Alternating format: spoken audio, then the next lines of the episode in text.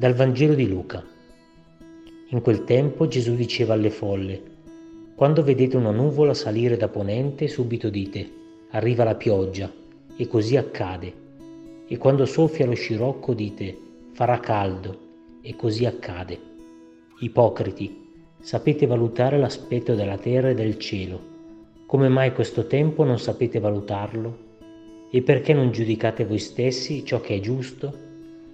Quando vai col tuo avversario davanti al magistrato, lungo la strada cerca di trovare un accordo con lui, per evitare che ti trascini davanti al giudice e il giudice ti consegni all'esattore dei debiti e costui ti getti in prigione.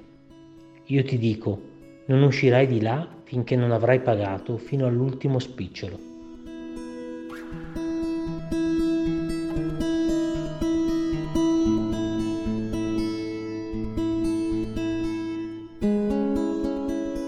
Tutti tuttologi col web, coca dei popoli, oppio dei poveri. Parafrasando il Vangelo con questa frase di Gabbani, credo che abbiamo raggiunto livelli vertiginosi di conoscenza sull'universo e queste informazioni sono nella disponibilità di tutti.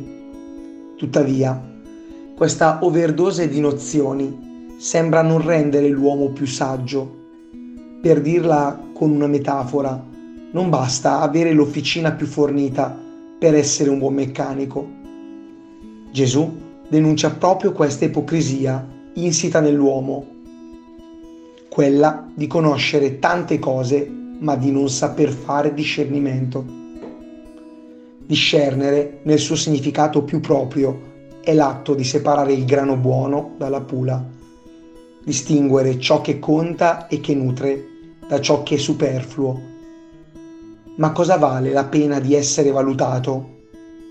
Per Gesù, l'uomo dovrebbe saper riconoscere i segni che manifestano il tempo propizio, cioè cogliere al volo questo tempo di grazia inaugurato dalla sua venuta.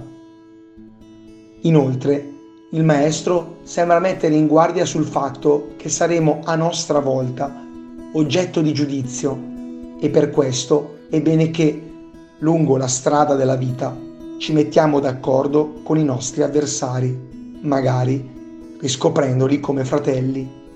Dopotutto saremo giudicati sulla carità. L'amore che operiamo è l'unico grano buono che resiste al setaccio della storia. Nella pluralità di informazioni da cui siamo bombardati, sono capace di coscienza critica Stasera farò un esame di coscienza e cercherò di individuare i segni della grazia di Dio o quelle situazioni che mi invitano a fare conversione.